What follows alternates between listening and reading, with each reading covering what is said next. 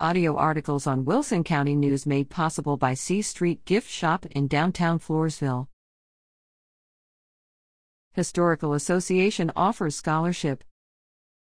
The La Vernia Historical Association invites seniors who reside in the La Vernia Independent School District to enter its scholarship contest for a chance to win a $1,000 scholarship.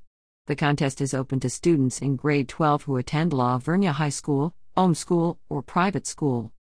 The essay topic, A Story of a True La Vernia Legacy, centers on interviewing an individual of the student's choice age 65 or older who lives or lived in La Vernia for 20 years or more. The essay submission deadline is Wednesday, April 17th. For more information, visit laverniahistory.com slash scholarship slash.